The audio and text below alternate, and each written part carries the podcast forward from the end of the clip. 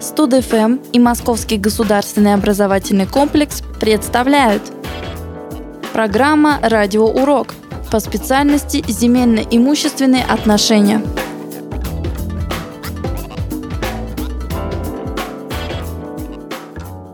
Меня зовут Сербина Ирина, я учусь на третьем курсе земельно-имущественных отношений, и я бы хотела вам рассказать про теоретические основы управления. В настоящее время нет единого определения управления, но все же наиболее подходящее я приведу. Управление – это настраивание других людей на труд, а известный всем Сократ писал, что главная задача в управлении – это поставить нужного человека на нужное место и добиться выполнения своих указаний. Наиболее простое определение управления – это воздействие субъекта управления на объект для достижения определенных результатов.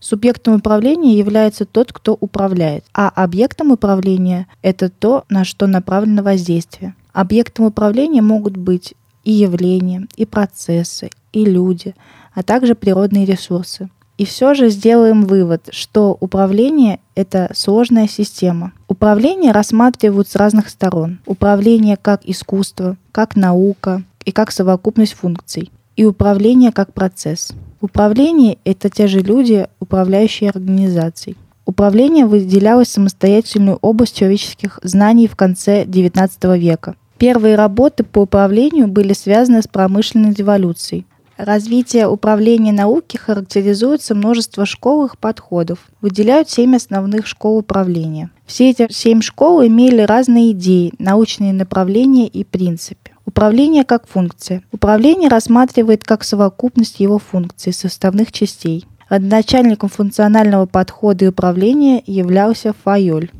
Управление как процесс.